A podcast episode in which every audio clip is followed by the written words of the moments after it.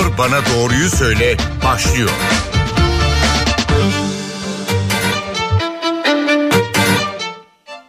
NTV Radyo'dan herkese merhaba. Ben Aynur Altunkaş. Yeni bir Doktor Bana Doğruyu Söyle programında birlikteyiz. Bugün pandemi döneminde sık görülen kas iskelet rahatsızlıkları ve nörolojik bozuklukları konuşacağız. İki konuğumuz olacak. Önce Acıbadem Sağlık Grubu Fizik Tedavi ve Rehabilitasyon Uzmanı Profesör Doktor Meral Bayramoğlu ile konuşacağız. Hemen kendisini e, yayına alalım. Merhaba diyelim. Sayın Bayramoğlu. Merhabalar. Hoş geldiniz programımıza. Hoş bulduk. Ee, pandemi döneminde kas ve iskelet rahatsızlıkları dedik. Bu dönemde e, arttığına yönelik bu tür şikayetlerin haberleri geliyor. En çok hangi hastalıkların olduğunu, hangi şikayetlerin daha çok görüldüğünü size soralım başlarken. Evet çok arttı gerçekten. Özellikle en fazla boyun, sırt, bel gibi omurga problemleri çok e, omurga ağrılarıyla hastaları görmeye başladık. Artı kalça diz eklemi ağrıları oldukça en çok gördüğümüz hastalıklar arasında. Bunlar hareketsizliğe bağlı mıdır? Yani en tamamen hareket... suçu hareketsizliğe bağlamak doğru mudur? Hareketsizlik çok büyük bir kaynak. Çünkü hem kaslar hem kemikler üzerine yük bindiğinde doğru ve uygun yük bindiğinde güçleniyor normal kuvvetlerini e, devam ettirebiliyor.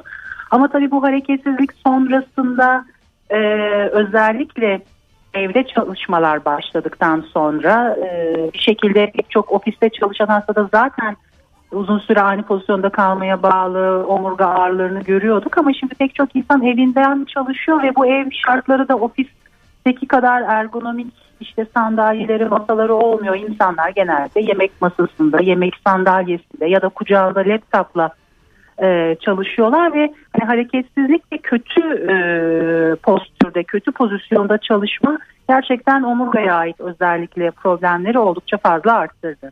Peki Tabii bu bunun yan... Hı, buyurun.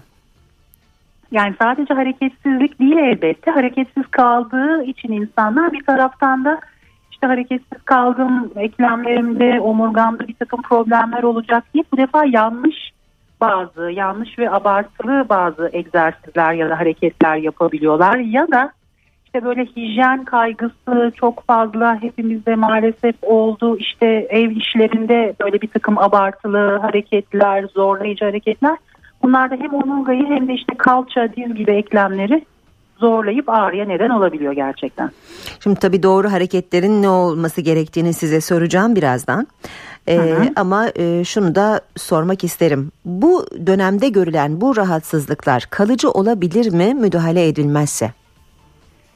Müdahale edilmezse evet yani kalıcı olabilmesi için defa süre önemli. Hiçbir hareket etmeden hani bazı durumlar var ki tam yatak istirahati verdiğiniz hastalar var. 2-3 hafta bir hasta tam yatak istirahatinde kalırsa gerçekten kas kuvvetinin %20-40'ı kadar neredeyse yarıya kadar e, bir kısmını kaybedebiliyor. Ama burada bahsettiğimiz hareketsizlik böyle bir şey değil. Dolayısıyla hani bu süreci çok uzun tutmadan uygun e, hareketlerle bir takım önlemler alırsak şu dönemde oluşacak ağrılar öyle çok kalıcı problemlere neden olmaz doğrusu. Şimdi kışın da tabii gelmesiyle e, soğuk havalarda kas spazmlarının da arttığını görüyoruz. E, bunun yanı sıra kramplar, uyuşmalar, karıncalanmalar da var. E, bunlar için neler söylersiniz? Soğuk hava başlı başına e, yani tüm vücudumuzun farkında olmadan kasılmasına bu da hani pek çok kasın ağrıya neden olabilecek kasın kasılmasında sonradan ağrılara neden olabilecek bir şey. Tabii bu da üst üste geldi. Sadece buna hani hareketsizlik, pandemi ve soğuğu da katmamak lazım. Bir taraftan pek çok kişinin bu çalışma saatlerinin değişmesi yüzünden uyku düzeni de bozuldu evet. doğrusu. Evet. Uyku düzeni bozulunca işte gece gündüze kaydı, gece verimli bir uyku uyuyamayınca insan ertesi güne kalan e, işte kasların gene yorgunluğu, gerginliği, ağrılara neden olabiliyor. Kramp ve spazmlara gelince, uyuşmalara gelince gene e, uygun hareket etmeyen kaslarda krampları görebiliyoruz. Yani tabii bu krampları sadece hareketsizliğe, uygun hareket etmemeye bağlamamak gerekiyor. Bazen farklı daha önemli hastalıkların e, bulguları olabiliyor kramplar. O yüzden hani şiddeti, sıklığı önemli bizim için. Hı hı. Uyuşmalarda şöyle bir gene aslında gene biz ofis çalışanlarında çok fazla görüyoruz. Uzun süre işte mouse, klavye, bilgisayar kullanmaya bağlı el bilekte ya da dirsekte farklı seviyelerde sinirler sıkışabiliyor. Bunlar da el ve kolda uyuşmalara neden olabiliyor. Bunları tabii ayırt etmek için elimizde hem normalde e, bir takım fizik muayene yöntemleri ve eğer fizik muayeneyle işte bir sinir sıkışması olduğunu düşündüğümüzde istediğimiz bazı e, işte tetkikler, görüntüleme olabilir, elektri e, yani elektriksel bir takım EMG dediğimiz tetkikler olabilir ya da bazı eğer romatizmal bir hastalıktan şüpheleniyorsak kan tetkikleriyle onları doğrulayabiliyoruz. Tabii bu dönemde e, Covid-19 korkusu, e, korkusu sebebiyle e, hastanelere, doktorlara gitmekten de imtina Hı. ediyor pek çok kişi. Evet. E, kendi başlarına da bir tedavi hatta önce teşhis sonra tedavi e, bulma Hı. yoluna gidiyorlar. E, şimdi bu durumda olan çok kişi var.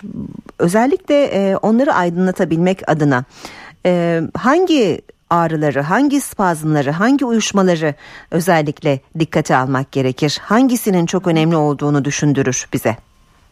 Şöyle şimdi ağrı eğer diyoruz biz yani hani bir şekilde en fazla yarım saat bir saatte bir pozisyon değiştirin birazcık esneyin gerinin hani bu hareketlerle kişinin ağrısı azalıyorsa ya da işte gece ağrısı olmuyorsa gece ağrısı da bizim için önemli bir kırmızı bayrak e, gece ağrısı olmuyor, istirahat ettiğinde ağrısı olmuyor ama aynı pozisyonda çok fazla kaldığında spazmı, krampları oluyorsa çok çok en azından bir süre takip edilebilir. Gün içindeki sıklığı önemli. Çok sık e, günlük yaşam aktivitelerini engelleyecek şiddetli ağrısı oluyorsa gene bunlar da bir şekilde bütün önlemleri alıp bir hastaneye, hekime görünme nedenleri. Ama e, pozisyon değiştirmeyle ağrısı azalıyorsa işte elinde uyuşması vardı elini farklı bir pozisyonda tuttuğunda uyuşması geçiyor ise bunlar çok çok en azından hani birkaç hafta içinde çok hastayı endişeye e, sevk edecek şeyler değil. Dediğim gibi e, kol boyunca yayılan belirgin kol ya da bacak boyunca yayılan belirgin bir ağrı ve uyuşma varsa ve bunlar hastayı gece uykudan uyandırıyorsa bunlar biraz daha ciddiye alınması gereken ve e, hastaneye bir şekilde gidilmesini gerektiren durumlar doğrusu. Uyuşmalar ve karıncalanmalar da birbirine bazen karıştırılabiliyor. E tabii yani farklı şekilde algılanıyor çünkü ağrı ağrı uyuşma şeklinde algılanabiliyor. Uyuşma, karıncalanma sıklıkla bize e, dediğim gibi bir sinirin bir yerde ya işte boyun bel bölgesinde ya da daha e, uç eklemlerde ayağın ya da elin dirseğin bir tarafında sıkışabileceğini düşündürüyor. Onu e, yani ayırt etmesi hastanın bazen zor olabiliyor ama belli bir pozisyonda eğer değişiyorsa işte elimi bükük tuttuğumda e, uyuşuyor da biraz daha bileğimi kaldırdığımda daha az uyuşuyor gibi bir şeyleri yapabiliyorsa hani en az şikayete neden olacak pozisyonda durmasında fayda var. Hı hı. Bu arada WhatsApp e, hattımızın numarasını hatırlatalım dinleyenlerimize. Belki soru sormak isteyenler olabilir. 0530 010 22 22 0530 010 22 22 Profesör Doktor Meral Bayramoğlu ile bugün pandemi döneminde sık görülen kas iskelet rahatsızlıklarını konuşuyoruz. Şimdi hep doğru hareketlerden bahsettiniz. Buna vurgu yaptınız. Evimizde yapabileceğimiz bize birkaç hareketten bahsedebilir misiniz? Tabii yani aslında daha çok ideali tabii bu kış e, mevsimine denk gelmesi işte olabildiğince sosyal mesafeyi koruyup dışarıda açık havada e, yürüyüşler ama tabii bu çok e, herkes için çok mümkün olamayabiliyor. Dolayısıyla ev içinde bir şekilde işte salondan, koridordan, evin büyüklüğüne, küçüklüğüne bağlı bir şekilde bir yürüyüş ev içinde özellikle hani evde e, de olsa kişinin ayağına e, uygun tabanlı, şoku iyi absorbe eden ayakkabı giyerek en azından tekrarlı 10'ar 15'er dakikalık evin içinde yürüyüşler oldukça önemli. Bir de bizim bu postür egzer yani bunlar daha çok kalça ve eklemlerin e, e, kalça ve diz eklemlerinin çalışması için ve omurga kasların desteklenmesi için.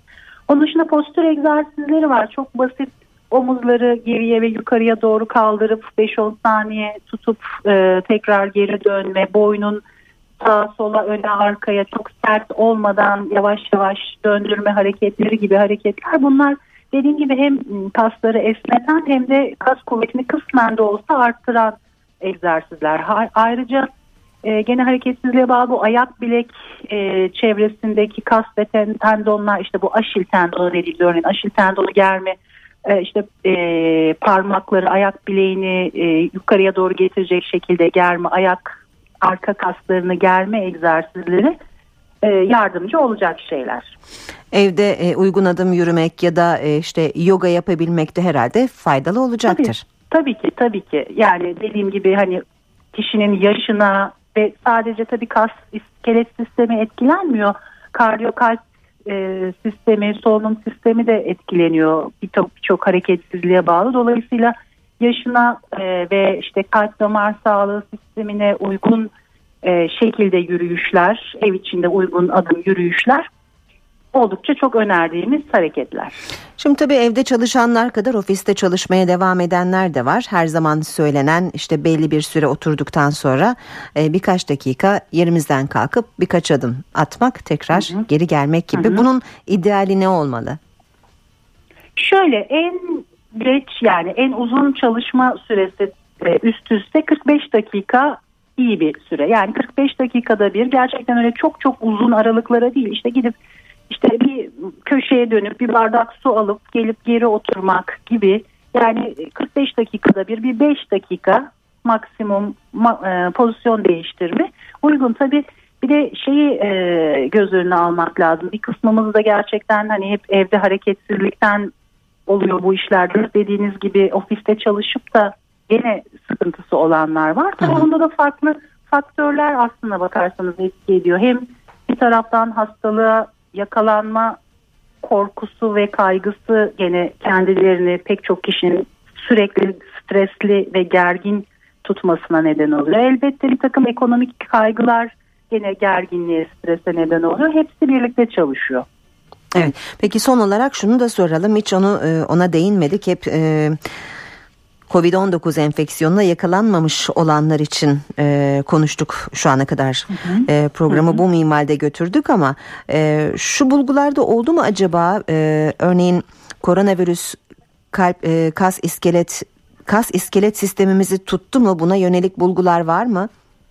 Evet evet çok fazla görüyoruz onu hastanede yatan hastalarda hem serviste hem yoğun bakımda ya bir süre Covid nedeniyle yatan hastalar hastalıktan kurtulduktan sonra gerçekten çok ciddi kas kayıpları oluyor. Kas gücü kayıpları oluyor. Hem e, kollarda hem bacaklarda. Kollardaki bir şekilde biraz idare edebiliyor ama bacaklardaki güçsüzlük gerçekten hastanın hastalıktan kurtulduktan sonra kalkıp yürümesini çok ciddi engelliyor. Dolayısıyla hastalığın aktif kısımlarında değil çünkü aktif kısımda olabildiğince tabii istirahat ettirmeyi e, istiyoruz. Ama e, bu işte bahsedilen işte stokin fırtınası vesaire hani tamamlandıktan sonra kas kuvvetini yerine koymak için iyi gene uygun ıı, bir takım hareketler mutlaka veriyoruz hastalara. Peki kalp iskelet sistemimizi zinde tutmak için e, vitamin mineral takviyeleri öneriliyor mu Meral Hanım? Şöyle yani hiçbirinin hani bu başlangıçtan beri net olarak e, kanıtlanmış klinik etkisi yok ama sonuçta hani bağışıklık sisteminin e, sağlam olması gerekiyor ki işte hastalığa yakalanmayalım ya da yakalanırsak daha kolay atlatalım. Dolayısıyla e, bir takım takviye vitaminler ya da eğer hani daha doğalı daha iyisi çok ciddi bir yeme içme bozukluğumuz yoksa hani gıdalardan olabildiğince uygun miktarda işte meyve, sebze, protein gibi besinlerden tüketerek almak uygun ama hani bunlarla ilgili bir bazen bir takım işte alışkanlıklar ya da hastalıklar olabiliyor. Bazı vitaminleri genellikle de önerebiliriz. Hmm. Ama dediğim gibi olmazsa olmaz bu işte hani bu vitaminin bu hastalığı yakalanmama konusunda ya da tedavi etme konusunda net bir etkisi vardır diye bir şey söyleyebilmek çok mümkün değil. Peki. Sayın Bayramoğlu teşekkür ediyoruz yayınımıza katıldığınız için.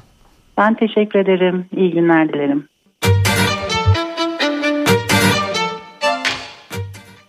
Doktor Bana Doğruyu Söylenin bu bölümünde pandemi dönemindeki nörolojik bozuklukları konuşacağız. Ee, bu kez konuğumuz Yeditepe Üniversitesi Koşuyol Hastanesi Anabilim Dalı Öğretim Üyesi, Nöroloji Anabilim Dalı Öğretim Üyesi Profesör Doktor Burcu Örmeci. Sayın Örmeci hoş geldiniz yayınımıza. Merhabalar, hoş bulduk. E, bu dönemde en çok denge kayıpları, el ayak uyuşma ve karıncalanmaları, e, güç kayıpları, unutkanlıklar ve algı bozukluklarını duyar olduk. Biz programın ilk bölümünde kas iskelet e, sistemi açısından değerlendirmeye çalıştık bu şikayetleri. Şimdi de nörolojik açıdan bakmaya çalışacağız. Örneğin bu uyuşmalar, karıncalanmalar, güç kayıpları bunların e, sebeplerinin nörolojik olup olmadığını kendimiz anlayabilir miyiz? Ee, anlayamayız. Yani çok net bir cevap oldu ama hayır anlayamayız. Yani bunu biz nörologlar bile anlayamayız. Hani bizim de tabii ki enfeksiyon olma ihtimalimiz var. Ee, şöyle bir durum var. Ben birazcık farklı konuşacağım. Daha e, insanların hep korkmasına yönelik. E, tabii bunun altında iyi bir niyet var. Hani dikkatli olmamızla ilişkili ama aslında bakarsanız bu şikayetler evet arttı. Birinci nedeni evet e, Covid enfeksiyonlarının varlığı. İkinci nedeni ise Covid sürecinde hem eve kapanma hem e, işle ilişkili problemler maddi olabilir veya fiziksel olabilir. Hem de hareketsizliğimiz ve uyku düzenimizin bozulmasıyla ilişkili problemler hepsi bir araya gelerek bir sürü nörolojik problem oluşmasına altyapı e, oluşturdular. Şimdi evet. bahsettiğiniz şeylerin hepsi ayrı ayrı sistemler. Yani unutkanlık dediğimizde beynin e, hafıza merkezleri, işte çalışma, e, bilişsel çalışma merkezi vesaire. Tabii ki stresten çok etkileniyor. Virüsten de etkilenme potansiyeli var. Veya kullanılan ilaçlardan veya ilaç olmayan e, iyi geleceği düşünülerek alınan ama aslında belki de çok da iyi olmayan destek e, maddeleri değil işte bazı ne olduğu belli olmayan bitki veya bitki karışımları evet. aşırı derecede vitamin yüklenmesi aşırı derecede e, metal e, aslında hani çok yararlı tamam çinko vesaire ama her şeyin fazlası da zararlı bir taraftan. E, fazlaca yüklenmelerle bağlı da şey problemler görmeye başladık. Ben şunu demek istiyorum. Bütün viral enfeksiyonlar covid veya covid olmasın Hepsi bu şikayetleri yapar. Burada önemli olan bunun Covid ile ilişkili olup olmadığını bilmek belki ama diyelim ki Covid ile ilişkili yapacak bir şey yok zaten. Yani insanların kendilerini korumaları ve yakınlarını korumaları gerekiyor. Bu Covid pozitif olsunlar veya olmasınlar. Aynı derecede yapılması gereken şeyler. Ne zaman hastaların Covid açısından tedavisi gerekiyor? Gerçekten hayatı tehdit eden bir problem olduğu zaman hastaneye gidip tedavi gerekiyor. Semptomatik tedavi dediğimiz tedavileri hastalar zaten evlerinde alıyorlar ve çoğu zaman hiçbir şey almadan da zaten atlatılıyor, geçiyor. O yüzden e, hani bu problemler evet COVID ile ilişkili olabilir ama korkmayın. Zaten çoğunlukla kendi kendine geçecek. Sadece korunma öntem, önlemlerine varsa bir probleminiz enfeksiyon olabileceğine dair bulgularınız o zaman daha da çok dikkat etmeniz gerekiyor. En önemli nokta bu. Evet peki kendi kendine geçecek dediniz geçmeyen kalıcı olanlar da e, oluyor mu hiç e, rastlandı mı hiç böyle bulgular var mı? Ee, şöyle söyleyeyim nörolojik sistemle ilişkili problemlerin iyileşme süresi zaten yavaştır. Bu eskiden beri hep böyleydi 6 ay 1 yıl bizim için. O yüzden şu an henüz kalıcı demek için verilerimiz yok elimizde problemlerin geçmesini bekliyoruz çoğunun birkaç e, yani enfeksiyondan sonraki birkaç yıl içinde diyeyim en geç. Hı hı. E, kalıcılıktan bahsetmemiz için iki yıl veya daha uzarı üzeri bir süreçte problemin sebat etmesi gerekiyor. Yani e, düzelmemesi gerekiyor ki sinir sistemi diğer bütün sistemlerden farklı olarak öğrenebilme özelliği olan bir sistem olduğu için diyelim ki hasarlanan bir doku var, sinir var, e, beyin bölgesi var fark etmez etraftaki sağlam olan hücreler hasarlanmış ve e, o an için fonksiyonunu kaybetmiş olan bölgelerin görevini tekrar üstlenerek e, o fonksiyonun tekrar normale dönmesini sağlarlar. Böylece aslına baktığımızda e, problem olan yer hala duruyor olsa bile diyelim işte küçük bir damar tıkanıklığı oldu beyinde atıyorum. E, etrafındaki hücreler o ölen hücrelerin görevini üstleneceği için fonksiyon kaybı olmaz. Ama bunu sinir sistemi yavaş yapar. Yani bizim biraz e, sabırlı mı olmamız lazım? farklı Hı-hı. olarak evet kronik mi olacak acaba geri dönüşümü olmayacak mı demek için biraz daha beklememiz gerekiyor. Çoğunlukla sinir sistemi hallediyor bundan emin olabilir. Ee, bu arada dinleyenlerimiz için telefonumuzu hatırlatalım. WhatsApp hattımızı 0530 010 22 22 0530 010 22 22.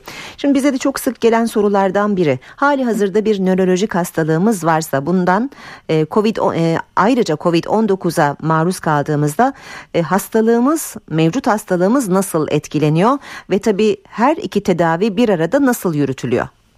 Evet en çok soru bizim hastalarımızda da tabii takipli olan bir sürü kronik hastamız var ama bizim kronik hastalarımız yani nörolojinin kronik hastaları bir şeker hastalığı, bir tansiyon, hipertansiyon gibi yüksek tansiyonla giden hastalıklar veya kalp hastalıkları, kolesterol hastalığı, böbrek hastalıkları gibi kronik hastalıklar değil.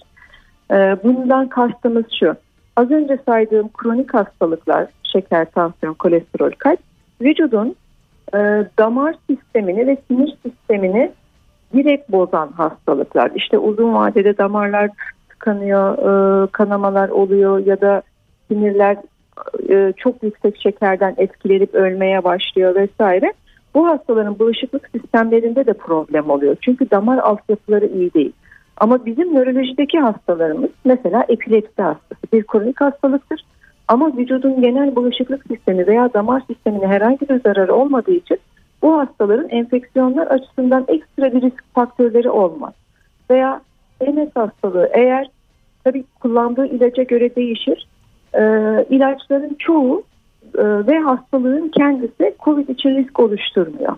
Ama bazı ilaçlar var e, MS hastalarında kullandığımız bağışıklık sistemini bir nebze olsun baskılayan ilaçlar, baskılamak durumunda olan ilaçlar o hastalarımızda bir tık olsun artmış risk olabileceği teorik olarak olsa bile biz pratikte şu ana kadar Türkiye'de de e, yurt dışında da nörolojik hastalıkların COVID sürecinde diğer insanlara oranla daha büyük bir risk oluşturduğuna dair bir veri toplamadık. Hala herkes kadar risk altında nörolojik hastalığı olanlarda işte Alzheimer ve Parkinson için de çok soruluyor bu. Evet. Evet bu hastaların beyin hücrelerinde e, sorun var. Beyin hücre ölümüyle giden hastalıklar. E, işte bu hücrelerin öldüğü yere göre Parkinson oluyor, Alzheimer oluyor veya başka tanılar alabiliyor. Ama bunlar beyin hücreleri ölümüyle giden hastalıklar. O kadar. Bağışıklık sistemini çökerten, vücudun kalp damar sistemine zararı olan, e, vücudun genel durumunu düşüren hastalıklar değil. Ama burada en önemli konu bu hastaların tabii ki beslenmeleri, hareketlilikleri. Yani bir hastayı siz Alzheimer hastasını hiç hareket etmeyeceği bir ortama kapatır. Beslenmesinin de doğru olacağını kontrol etmezseniz doğru olduğunu o zaman tabii ki hastaların bağışıklık sistemi düşebilir. Ama bu Alzheimer olduğu için değil. Yaşlı herhangi bir hasta için de aynı şey söz konusu olur. Evet e, dinleyicilerden gelen sorulardan biri e, çok popüler bazı vitaminler var hani özellikle hani evet. beyin sağlığını koruyalım e, diye e, hiçbir hekime danışmadan içtiğimiz. Evet. E, bunların fazlası zarar mı? Bunları içelim mi içmeyelim mi derler? Ya ben birazcık e, toplumdaki genel algının ötesinde konuşacağım. Gerek yok aslında bakarsanız vitaminleri almaya. Yani bir insan sağlıklı besleniyorsa bu da şu demek.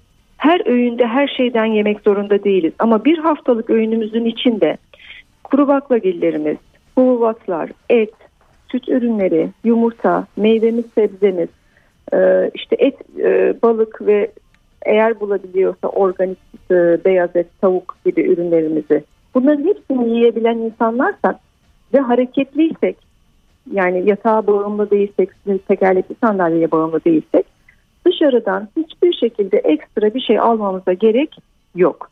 Ee, sağlıklı insanlara hedef olan çok büyük bir piyasa bu. Biliyorum biraz fazla da tepki toplayacak olabilirim şu an ama bir insanın vitamin ihtiyacı varsa yani vitamin eksikliği varsa vitamin işe yarar. Bir kişide vitamin eksikliği yoksa sizin fazladan aldığınız vitamin hiçbir işe yaramayacaktır. Aynen aldığınız gibi geri atarsınız. Vücut çünkü kendi ihtiyacına olmayan her şeyi geri atar. Hı hı. İdrar yoluyla veya gayta yoluyla. O yüzden lüzumsuz aldığınız her ilacın içindeki boyar maddeye, koruyucu maddeye vesaire de maruz kalıyorsunuz. Bu maddelerde yani sadece boyar madde bile alerjen olabilir.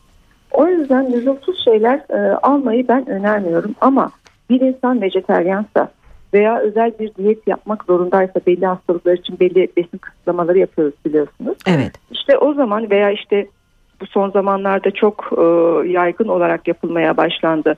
Tabii ki temelde daha sağlıklı olma gibi bir amacı var ama tüp mide operasyonlarında ciddi bir beslenme sorunu da ortaya çıkabiliyor. Hı hı. Böyle ihtiyacı olan hastalar işte bağırsak iltihabıyla giden e, hastalıklarda midesi alınmış e, kişilerde kanser hastalarında bunların beslenme sorunları çok ciddidir. Tabii ki biz veriyoruz desteği biz veriyoruz zaten gerekli olanları ama sağlıklı bir insan için değil. Sağlıklı bir insanda yani ben şöyle söyleyeyim kendi adıma kimseye tabii ki kullanmayın demiyorum öneri şeklindedir. Ben ne kendimde ne kızımda bu süreç içinde herhangi bir vitamin kullanmadım. Ama iyi besleniyoruz. Beslenme önemli. Evet. Evet. Peki e, şunu da soralım. Beyin sağlığı için yani beyin sağlığını korumak e, adına beyin sağlığını doğru yönde etkileyecek bazı egzersizler örneğin denge testi gibi e, bazı hareketler var mı? Varsa bize önerebilir misiniz? Ee, özellikle bir şey olmadığını söyleyebilirim ama e, yapılacak her türlü egzersiz beden sağlığınıza olduğu kadar beyin sağlığınıza da etki gösterecektir. Aslına bakarsanız beyin sağlığınız içinde yapacağınız en önemli şey e, stres yükünüzü azaltmak veya stresinizi kontrol altına almak ve mutlu olmaktır. İnsanlar da beyin sağlığını korumak için ekstra bir stres oluşmaya başladı. Ne alayım, ne içeyim, ne yapayım stresinden normal yaşamda rahat olma ve huzurlu olmayı atlamaya başladılar. Aslına bakarsanız rahatlık, huzurluk ve mutluluk her türlü vitaminden ve egzersizden çok daha önemli. Bunu göz ardı etmemek lazım. Egzersiz dediğimizde bütün gün ayakta durmak egzersiz değildir. Bazı hastalar bana gelip diyor ki hocam ben zaten hiç oturmuyorum. Hı hı. Bu başka bir şey. Bu yorgunluk. Hı hı. Egzersiz dediğimiz belli bir temponun üzerine çıkmış bu kalp atım hızı ve e, dolaşım temposudur vücudumuzda kan dolaşımı ve o tempoda belli bir süre kalmış olmak demek. Bu da yaklaşık işte gün aşırı gibi haftada 3 veya 4 gün e, yaklaşık performansınıza göre 20 dakika ile 45-50 dakika arasında bunda yaşınız, kilonuz vesaire gibi faktörler değişkenlik sağlar. E, belli bir temponun üstünde kaldığınız zaman egzersizin olumlu etkilerini yaşayabilirsiniz ki gerçekten de çok çok olumlu etkileri vardır. Her türlü antidepresandan çok daha etkilidir. Egzersiz sırasında salgılanan endorfin, enkefalin gibi vücudu hem enerjik hem daha sağlıklı yapan, e, daha kolay yara iyileşmesini sağlayan, hastalıklardan daha kolay iyileşilmesini ayağa kalkmayı sağlayan maddelerdir. Yapıcı maddelerdir ve e, vücudun doğal katil hücrelerini aktive eder. E, ismi çok kötü doğal katil hücre diye Evet. ama bu hücreler bizim hem bakterilerle hem virüslerle hem de kanser hücreleriyle savaşmamızı sağlayan hücrelerimiz. Uyku da bunlar için çok önemli. En önemli ikinci beyin sağlığı konusu uykudur. Uykuları düzenli olmayan hiç kimsenin beyni sağlıklı olamaz. Bunu çok net söyleyebilirim.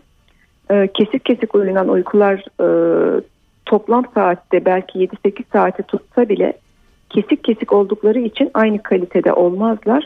O yüzden iyi bir uyku düzenini sağlamak, iyi bir egzersiz programı bu çok öyle spor salonunda yapılacak şeyler değil. Günlük yaşam aktivitesi içinde hareketli olmak e, ve psikolojiyi korumak en önemli beyin sağlığı altyapılarını oluşturur. Vitaminler bunların içinde çok çok çok geri planda kalıyor inanın. Hı hı.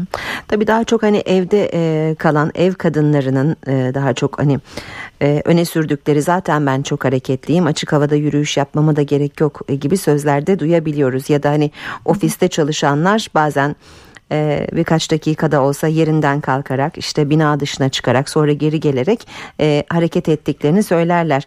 E, bunlar bu saydığınız hareketlere girer mi?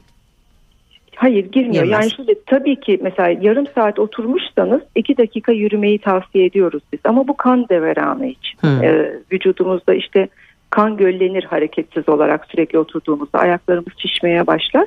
Bunu engellemek için. Hmm. Ama bu endorfin, enkefalin gibi vücudumuza enerji verici yapıcı maddelerin sentezlenmesi için tempo gerekiyor ve o tempoda kalmak gerekiyor.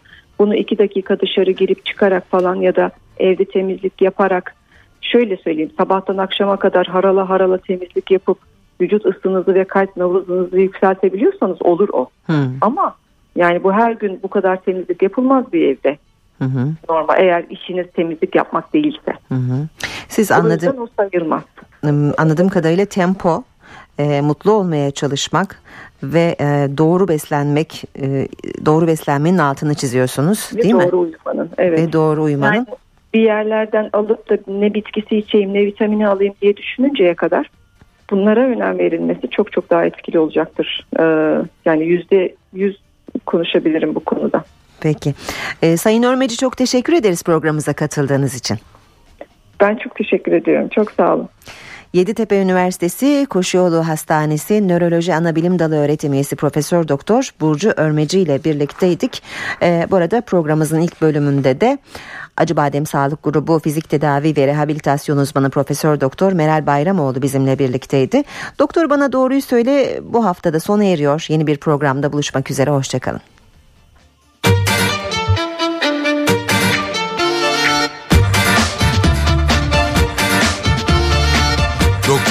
Bana doğruyu söyle.